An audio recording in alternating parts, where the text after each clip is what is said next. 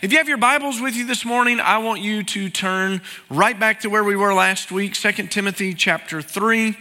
And uh, we're going to be looking at the Word of God again. And I've entitled this message, you know, why should I trust my Bible? Why, or can I trust my Bible, you might even ask. And this is going to be a little bit different. And uh, I hope that you will kind of indulge me on this.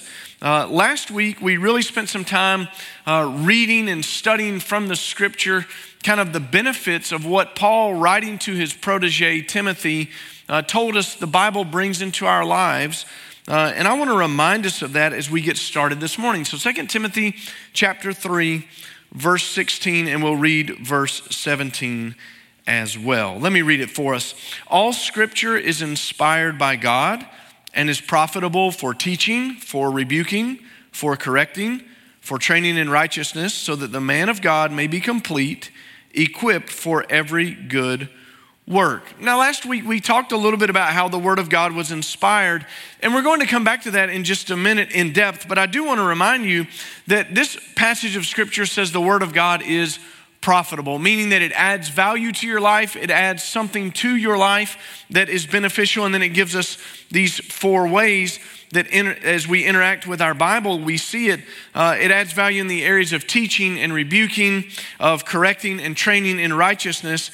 And I think if you're part of a Baptist church, if you if this is new to you, if you're new to our church or new to a Baptist church, this may f- sound a little bit funny, but if you've been part of a Baptist church for a while, you know that Baptists in the Bible have always had a very special relationship. That's not unusual to be in a Baptist church and hear them talk about the importance of the scripture being God's holy word. And the reason is is we want to take the word of God as seriously as we possibly can because we believe that God has revealed himself through the word and through the person of Jesus Christ. And if you want to know God, you have to not try to find God in yourself. You can't find God in creation alone because God says that creation points to the Savior, but He's revealed through the Scripture. I mean, it's a beautiful thing for us that we essentially have this book written for us to know God. And I would say this to all of us this morning if you feel like you don't really have a lot of knowledge about who God is, I mean, it's waiting for you right here. It, it, it's right there for you. And so, for us, we really believe that that's important for us to know how to interact with our Creator and how to search out who He is. Well, He's given that to us in the Bible. I once heard someone say this, and later it became a song uh, that I heard, but somebody said you can use Bible like an acronym, B I B L E, you know, that's the book for me. We used to sing that little song, but it stands for Basic Instructions Before Leaving Earth. Have you ever heard that? Basic Instructions Before Leaving Earth. That's what the Bible is for our lives. Now, today, this is maybe not going to feel like a normal sermon that we're trying to preach but I want it to be almost more like a seminar about how we got our Bible and why we have it. And I've never tried to do this before, so if it falls flat, you can tell me afterwards, like, you never need to do that. It gets terrible. You know, I mean, but we need to try it. And I, here's why I've had enough people recently ask me, like, how did we get the Bible? Why do we have these, these 66 books? Why don't we use these books? Why don't we have other things? And I just think it's important for us to do that. And to be honest with you, uh, there's probably two types of people in the room. Uh, there, there's people like me who have never worried about these things in all of my life. I've, I've never sat around questioning the authority of the Bible. Uh, I believe it's God's word. It, it just was never a thing for me. And I haven't thought about the things that I'm telling you, honestly, since I was a seminary student, because we had to learn all of this stuff. And so, you know, that's not really where it is. But sometimes there's another group of us that just goes, well, the skeptic in me asks, how can I trust this? How can we really trust that this is God's word?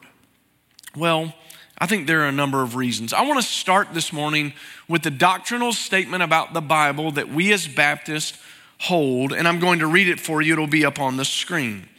The Holy Bible was written by men, divinely inspired, and is God's revelation of Himself to man. It is a perfect treasure of divine instruction.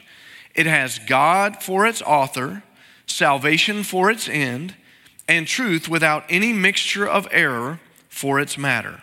Therefore, all scripture is totally true and trustworthy.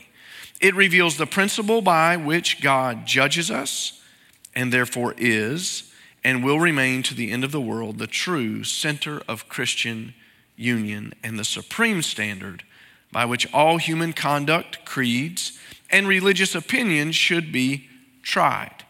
All scripture is a testimony to Christ, who is himself the focus of divine revelation.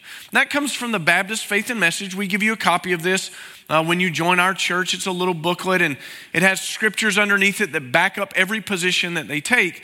But you can find this online if you just search Baptist Faith and Message 2000. Very important for us to see that. And you may have noticed two issues in the first statement that might seem to be incompatible, and that is who wrote the Bible? I mean, how did we get this? How, how is it that we now have this book that we call the Bible? And in that, it said that there were men who wrote the Bible and that God was its author. And that feels like those are incompatible things. How can it be that men wrote the Bible and yet God is the author of the Bible? Sometimes the authors of the Bible took down dictation, as in the Ten Commandments that God gave to Moses. If you remember that, uh, God gave the Ten Commandments to Moses. Moses breaks the tablet and then he has to refashion them again, right? So God had given that. I mean, that's from God Himself. Other times, they were writing letters to churches under the inspiration of the Holy Spirit. And so God is the author because He divinely willed this to be. These authors were inspired, and that's the word that we use to give you the, guy, the idea that God was driving this. This wasn't just some guy sitting around saying, hey, maybe we should write a book that'll be able to be held for all of the churches. God was the driving force of this. I want you to listen to how the apostle Peter described this process in 2 Peter chapter 1 verse 20 and 21. Above all, you know this no prophecy of Scripture comes from the prophet's own interpretation, because no prophecy ever came by the will of man. Instead, men spoke from God as they were carried along by the Holy Spirit. Now, Peter is laying out what we know to be true. The prophets of old did not just sit down and say, Hey, I have a thought, I'm going to write it down, and I'm going to say, Thus saith the Lord. It didn't happen that way. That, that's not how it was. These weren't guys looking at, at the world around them and trying to make interpretations of the times they were living in.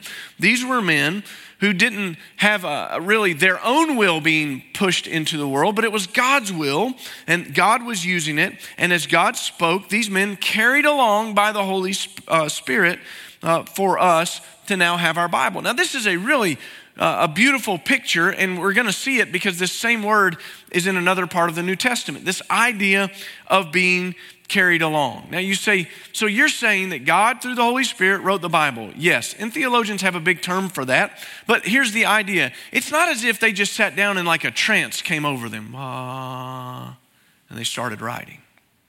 That's not how it was. The Holy Spirit was moving in and amongst their lives, and it says they were carried along. I want you to see this from Acts chapter 27 and verse 17 because it's the same word that Peter used, and I really believe it gives a detailed picture for us. They're talking about being on a ship. After hoisting it up, they used ropes and tackle and girded the ship. Fearing they would run aground in the Syrtis, they lowered the drift anchor, and in that way they were driven carried along. Well, what was happening? The wind. Isn't that interesting? The wind driving a ship along, giving it its power, pushing it. Isn't it interesting that the Spirit of the Lord, it's the same idea, right? We, we understand that the Spirit of the Lord, God breathed, pushing, carrying along driving it along. As the boat was being driven, not under its own power, but the wind, the biblical authors, as they were writing, they weren't just conscious of their actions, but they were not driving the ship. They were being driven. And that's the distinction that, quite frankly, makes it very different from all other religious writings that you might read. You, you could read a lot of different, religious, uh, different religious literature that didn't make its way into the Bible, but the difference is, is that people were driving the ship, and when you read the scripture, you understand that God was driving the ship. And here's one of the things that I think is, is so telling about this. When we read the Bible, I read a lot of things that inspire me. Do you? I mean, like literature inspires me. Maybe you read a poem and it really moves you emotively, you know, to, to feel, it kind of gets you in the feels, as they say. But not many things that you read in your life actually have the power to change you. As you read it, it, it changes your life. And that's the, the point here. And so you should know well uh, at this point that the Baptist Faith and Message says that the Bible is this perfect treasure of divine instruction. And that's a beautiful way of saying that God has given us something in the Bible that we don't get from anything else. It's a treasure, it's to be treasured. David says, Thy word have I hid in my heart. It's an idea that, that it's treasured in our heart. It, it's, it's revered for us because it's the word of God. That same doctrinal statement later says that the Bible has no mixture of error. And this statement is important because it gives us two characteristics of the Bible that we call inerrancy and infallibility. Inerrancy. Now, this is important that we understand that. It means it's without error, right? It, it, it speaks to something that's without error. And infallibility mean that it's trustworthy in what it tells us to do. Now, I can hear you already saying, but wait, Pastor, hold up. You just said that the Bible was written by men and God driving them. So, how could it be that fallible men, because we're all fallible, right? How could it be that fallible men wrote the Bible? Well, it's not impossible to write something infallible, as uh, the famed pastor Erwin Lutzer once said. I mean, if you write that Winston Churchill was the prime minister of England, that is an infallible statement. It doesn't, it doesn't have error in it. All right, I mean, that, that, that's not an impossibility to do, but it's imp- incredibly important for us to understand this morning that if the scripture speaks to something, it's correct. If the scripture speaks to it, you can trust it. You, you can take it to the bank. And this point is often brought up as the sticking point by skeptics who just say at various times, well, you just can't trust everything the Bible says. There are things that are wrong with the Bible, but what's happened over the last uh, several hundred years is that archaeology and the study of archaeology keeps disproving all of the sticking points. I mean, you, you don't have to take my word for it because these aren't even Christians who are, happen to be doing this uh, all the time. I mean, it, it's archaeologists who don't have any skin in the game. I mean, they're just trying to find out what the truth is, and over and over and over again, the Bible has been shown and proven to be true. I would say it like this, for instance the scripture is not a science textbook, but where it speaks about science, it's right. The scripture is not a historical textbook for us, but where it speaks about history, it is right. One of the things that uh, I was reminded of in, in my study this week is that uh, many, many years ago, one of the, the sticking points actually came from the book of, Luke, uh, book of Acts. Now, I said Luke because it was actually one book originally, Luke Acts. Luke writes the Gospel of Luke and the book of Acts, and it's kind of crammed together. And if you remember why he writes it, he says uh, that, that he wanted to, to provide an accurate account after he had researched all things. In the book of Acts, uh, there was this place where Luke listed proconsuls, this Roman title, and he used the plural of it. And people said, well, I mean, everybody knows there's, there's not two proconsuls. It, it, it doesn't work that way. There's one proconsul in an area. But later, archaeology discovered, uh, and, and through the study of, of some manuscript evidence, that there was a transition period in this one city, and there were two proconsuls ruling at the same time. Luke wasn't wrong. It's not as if the Bible is trying to be a history book, but if it speaks about it, you should trust it. You should understand it. So, how did we get the Bible to where we are today? Well, our Bible is one book made up of 66 books. One of the early church fathers, Jerome, called it the divine library. And I love that. It's, it's a divine library. It shows that there's this idea that God has, has given you a, a book that contains a library of books inside of it to reveal himself to us. I mentioned last week that these books together later became known as the canon. Not the cannon boom boom, but the canon with one in in the middle, right? The canon that means the measuring stick, the measuring rod, the ruler, so that you can measure your life against the scripture. You can look at your choices, your thoughts, your attitudes, your morality, and you can look at the scripture and see whether it lines up or whether it falls short. And that's actually what makes Christianity so distinctive in our world. We're not following individual teachers. That, that's, not, that's not what we're doing. When, when, we look at the scripture, and I mentioned this last week, we don't really have the ability to say, well, you know, I really like this part of it, but I don't like this part. I mean, for instance, I love the wisdom literature. I, I love reading that stuff. That is great. Ecclesiastes, Song of Solomon, wonderful. Love reading the Proverbs, love reading the Psalms. You know, I mean, the rest of the Old Testament, mm, not so much for me. I mean, have you read Leviticus lately? It's a little tough, you know, but God put it there for a reason. There, there's a reason that we need to read that. There's a reason that we need to see it, right? God, didn't make a mistake when He gave us these things. And that's what makes Christianity so different. We're not following individual teachers. And I would say to you, uh, I'm always very, very nervous when we get kind of uh, like a Christian celebrity. I, to be very honest with you, that almost seems like two words that can't be in the same, same sentence Christian and celebrity. It just doesn't work very well because there's something uh, about us having a following that we were never meant to have. In fact, Paul writes about that in the Corinthian letter when he says, You guys are following this guy and this guy and this guy, and some follow me, and that's all wrong. That's not how it's supposed to be. When we look at the Bible, we're seeing this divine library of God's given us, and we need to read the full counsel of the Word of God. We try to preach the full counsel of the Word of God to you.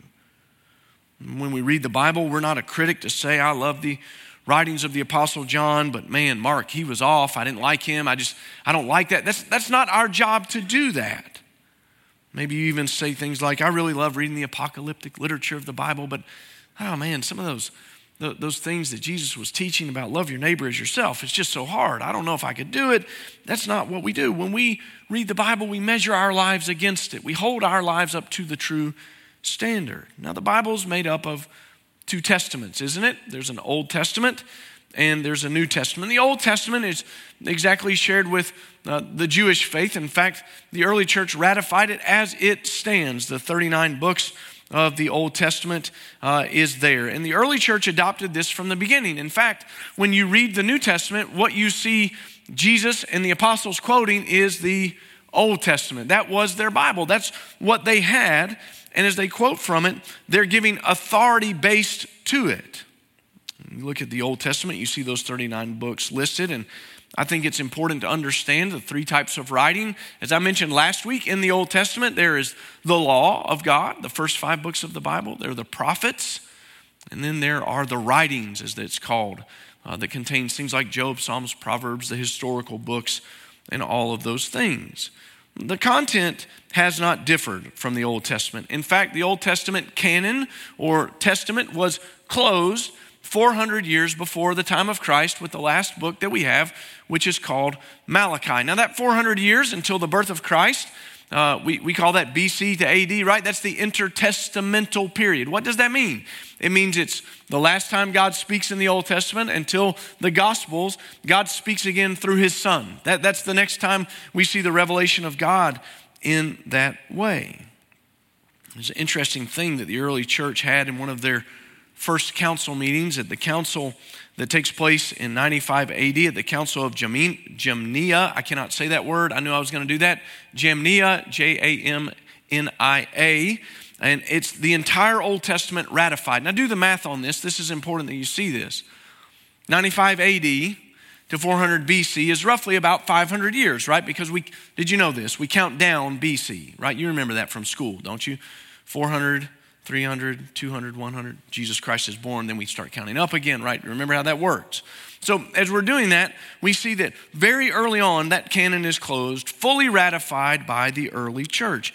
And I think what's amazing about this is the amount of fragments of the originals that we have. Now, you say, the originals. We've been talking about the inspired Word of God. And what we mean by that is the original books as they were written in Hebrew in the Old Testament Greek in the New Testament, and you say, well, do we have a copy of the originals? We do not. But what we have is manuscript ev- evidence because remember that scribes were copying these things over and over and over again. And the largest find of these manuscripts is at a place that you can see if you go with us in Israel. It's a place called Qumran. And in fact, if you go, you'll get to go to the Museum of Qumran and, and you get to see uh, these Dead Sea Scrolls, is what they're called. And if you, if you remember the story of the Dead Sea Scrolls, it's found uh, by two Bedouin boys who are, are out kind of roaming around and they throw a rock in a cave and they hear something break. And what broke were some clay pots right? And they go inside and they discover not just preserved manu- uh, fragments of manuscripts, but some almost full copies of different books of the Old Testament, and they predate the time of Christ by hundreds of years. And this is very important for us because forever people said that, like Isaiah, must have been written after the time of Christ so that it could give credibility to when he was born. And absolutely false. It's incredible to be able to see that. Again, it's science, it's archaeology. And so, what we know from the Dead Sea Scroll finds are incredible for us. When you read Isaiah 53, as we do at Easter and Christmas, what you're reading is the Word of God predicting and prophesying for us with incredible accuracy what's going to take place with the coming Savior. And you can know with confidence that this is backed up, not just because your pastor told you this, but because a group of archaeologists in the study of these scrolls can tell you that this is true hundreds of years before. I encourage you, if you haven't ever read that story, you can go uh, just Google the Dead Sea Scrolls and you can hear this story about how these were found and how they were preserved and how they were, were sold and all of these different things until they were finally brought together for scholarship. But that leads us to the New Testament. In the New Testament, just like the Old Testament, several types of literature. There are Gospels uh, Matthew, Mark, Luke, and John. There's history. The book of Acts is the history of the early church starting. Uh, the Acts of the Apostles is kind of that long form version of that title. There are epistles, that just means letters. Uh, and they're general epistles written to the churches. We just studied one in the book of Ephesians. There are pastoral epistle, epistles, which we have read from this morning. And then there's that apocalyptic uh, literature that's coming at the end, the book of Revelation for us there. So, how do we get the canon of the New Testament? Well, if you think about the New Testament, it's basically completely uh, finished by the end of the first century. Now, that's incredible for you to think about because Jesus has this 33 to 33 and a half year ministry, as scholars date it. So, let's just say that by 34 AD, Christ is dead, resurrected, and living in heaven. And by 100 AD, it's finished. Done. Everything's been written. And that's an incredible thing for us to think about how close these things were together. The death of Christ verified outside the scripture and the Christianity verified outside of scripture during that time as a historical event of the Roman Empire. But what makes the New Testament so compelling is that it's telling about the death of the Savior and it's telling how we can be changed by the death of the Savior. In fact, before the canon is even completely closed, the apostles are already quoting scripture in their letters to the churches. For instance, Paul quotes Jesus from the Gospel of Luke in 1 Timothy chapter 5 verse 18.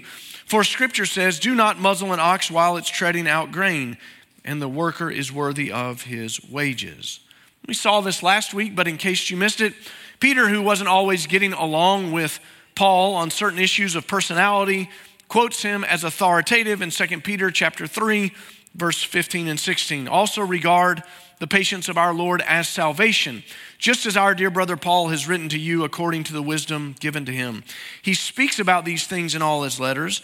There are some things hard to understand them. The untaught and unstable will twist them to their own destruction, as they do with the rest of the scriptures.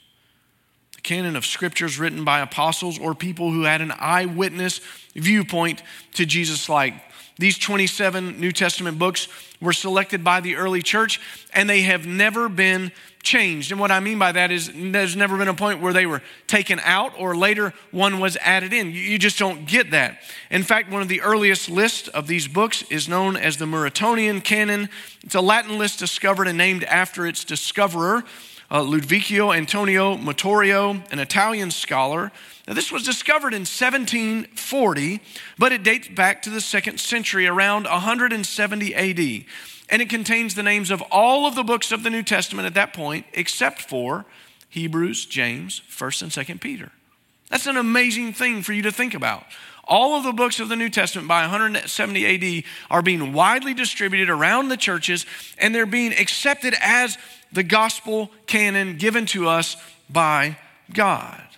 By the end of the fourth century, there are two councils that meet to decide the, the final fate of the scriptures. So this takes place in the Council of Hippo in 393 AD and the Council of Carthage in 397, and the canon is then set for good. But, Pastor, you might say, There are books of the Bible that we don't even know who wrote them. Well, this is true. For instance, the book of Hebrews. Maybe we should just take a quick poll. Anybody in here believe that Paul wrote the book of Hebrews? I mean, we could, nobody? I don't know. I mean, it doesn't say, it could be. Uh, I don't think it was either. Why was Hebrews then accepted? Well, when you read Hebrews, there is no melding together of the Old Testament and the New Testament covenants explained like there is the book of Hebrews. It's a beautiful picture of everything explained for us of why Christ had to die, why he is the high priest. And that's true throughout history. There were several books like that, and maybe the book of Esther, you've heard people say, doesn't even mention God, never says his name. This is true, but it tells the history and the story of God doing great things through his people. When the early church fathers sat down, they believed that these books met the standard for scripture. I think that's important for us to look back on is that uh, when we look at the scripture, we're really reading something that has been divinely kept for us. And there's no book like the Bible. Think about this 66 books, all these different authors, one unified purpose. It's beautiful, isn't it? A question that I'm often asked is well, why don't we study the Apocrypha? Well, the Apocrypha uh, is something you might be familiar with, particularly if you come from a Catholic background, because the Catholic Bible and other Bibles sometimes contain the Apocrypha. And one of the great differences that we see here is that the early church didn't believe the Apocrypha met the standard for Scripture. For instance, some of the books contain historical inaccuracies. I mean, they just, they're just not there. Whereas when you read the scripture, it consistently proves itself over and over again. Others in the Apocrypha are almost legend like in their writing, and they do not carry the weight of the scripture. Particularly of note, if you're comparing and contrasting the Catholic view of why they might have the Apocrypha versus others who say we don't have that, there's what happened in the Protestant Reformation. There's this great debate going on. You may remember Martin Luther has these sola statements, and sola being Latin only. He says, sola scriptura we, we only need the Bible alone. And what he's saying there is that, that man doesn't give authority uh, that supersedes what God's word has. And that's a very different viewpoint. In fact, he's debating a man one time named John Eck around this very issue. And Eck makes the statement that the church gives authority to the scripture. Well, that's a very different view than what we as Protestants believe about that. We believe that the scripture gives us the authority for the church, it's, it's not the other way around. Um, you, you know that I might say something today and uh, you would not take that as being on the same level as Scripture, I hope. For instance, I might say, never eat broccoli again. That's just good advice. But it may not be uh, on the same level as Scripture, right? Why is that? Because we believe that I'm a flawed man just making a statement to you. But when we see the Scripture having authority, what we believe is that God and and, the church are not on the same level. God supersedes the church. We, we submit ourselves to this. And this is really evident when you, you look at the apostles and Jesus, because interestingly enough, uh, they never quote anything outside of the Old Testament, do they? They're, they're never using any external sources for that. They might mention something, but they don't quote it as authoritative for us to go back and look at it. I think Dr. Bruce Shelley points out something interesting in his book on church history when he says the early church primary aim was to submit itself to the teachings of the apostles and the Lord Jesus Christ. That's how you get the Bible that we have today.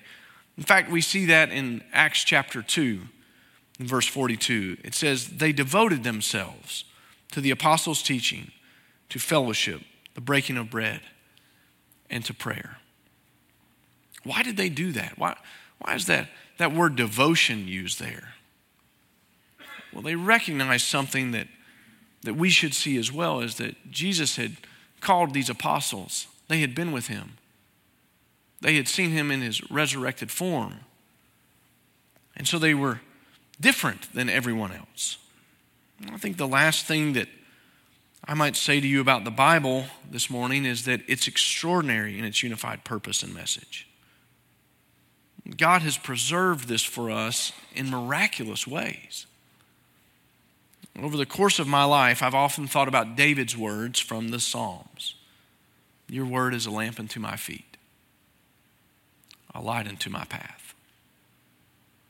The Bible illuminates the world for us in a way.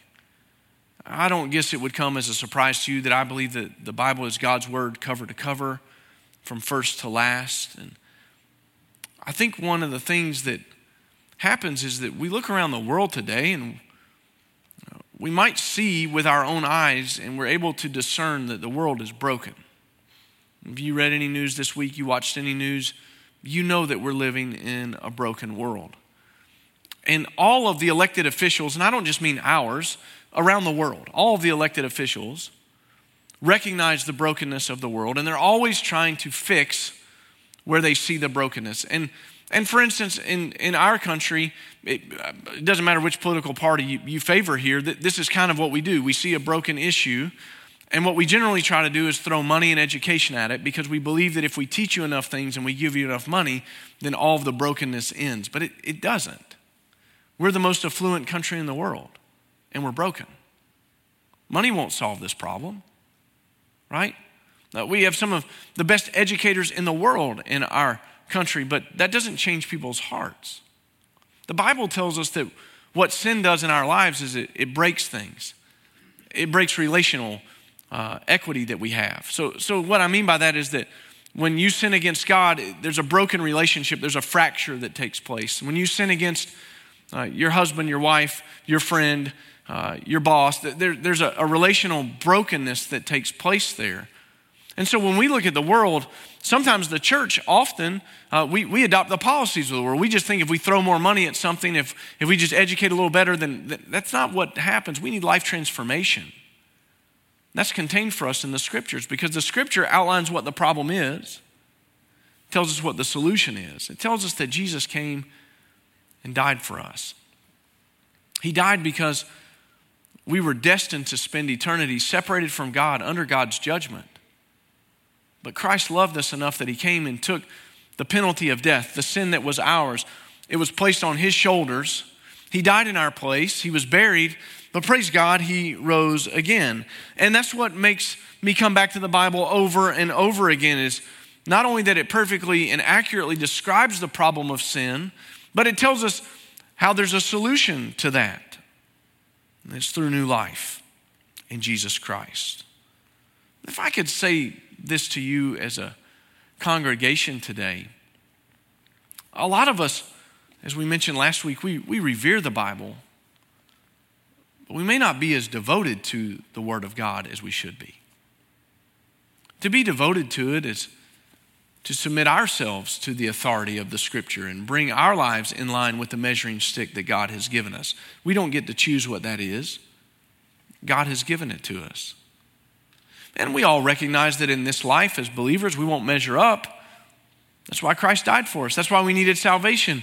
But praise be to God that through the power of the Holy Spirit, He is transforming our lives day in and day out so that we are not who we once were. I would hope today, if you're not a believer or you're a skeptic about the Bible, that you would investigate this for yourself by reading the Bible. Don't just take my word for it, read it. See the life changing nature of this book and let God's Holy Spirit illuminate the way for you. Because ultimately, it's the only way back to wholeness with God. And I think it's important to know because we believe that the Savior is coming back and He's going to judge the living and the dead. And When that happens, it's too late. Read now while you have the chance. Say yes to the Lord while you have the chance. I want to give you three resources as we close our time this morning. Uh, you might just jot these down uh, that you might find uh, particularly helpful, especially uh, for some different reasons. And, and I think they're very easy to read, easy to understand, but, but very good. If you have anyone in your life who is, say, under the age of 40, they are now being confronted with something called progressive Christianity, which is seeking to dismantle the Bible by just asking questions without providing answers. There's a great book called Another Gospel, written by Alisa Childers, A L I S A C H I L D E R S. This is not a paid promotional spot, it's just a great book. You ought to read it.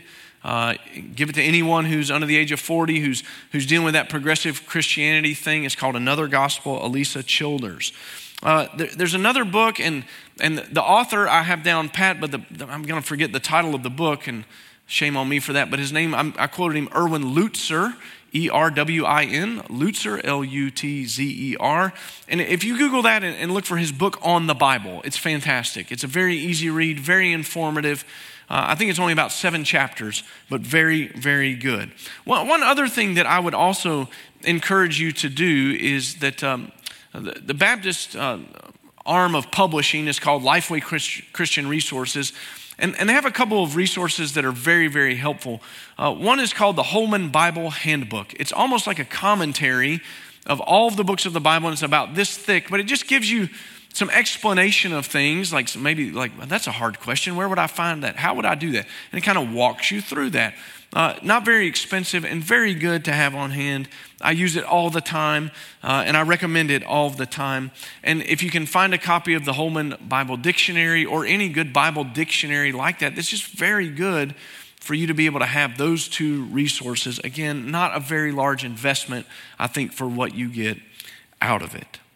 I want to uh, close us right now uh, in prayer. And I want to ask you just to join me in this. And I want us to just start by thanking God for His word today. Father, we thank you for these ancient words that have stayed the same throughout the centuries. We thank you that you have preserved it for us perfectly. We thank you that you have revealed yourself through the scripture in the person of Christ. And our prayer today, Lord, is that as we read the scripture, it would not just be an interesting thing for us or something we may even feel like sometimes is a chore we have to do, but we would see as a chance to get to meet you today. Father, for some of us, um, we might be skeptical about it. I pray, Father, you would reveal yourself through the scripture. God, for some of us, we're not saved today. And our prayer is that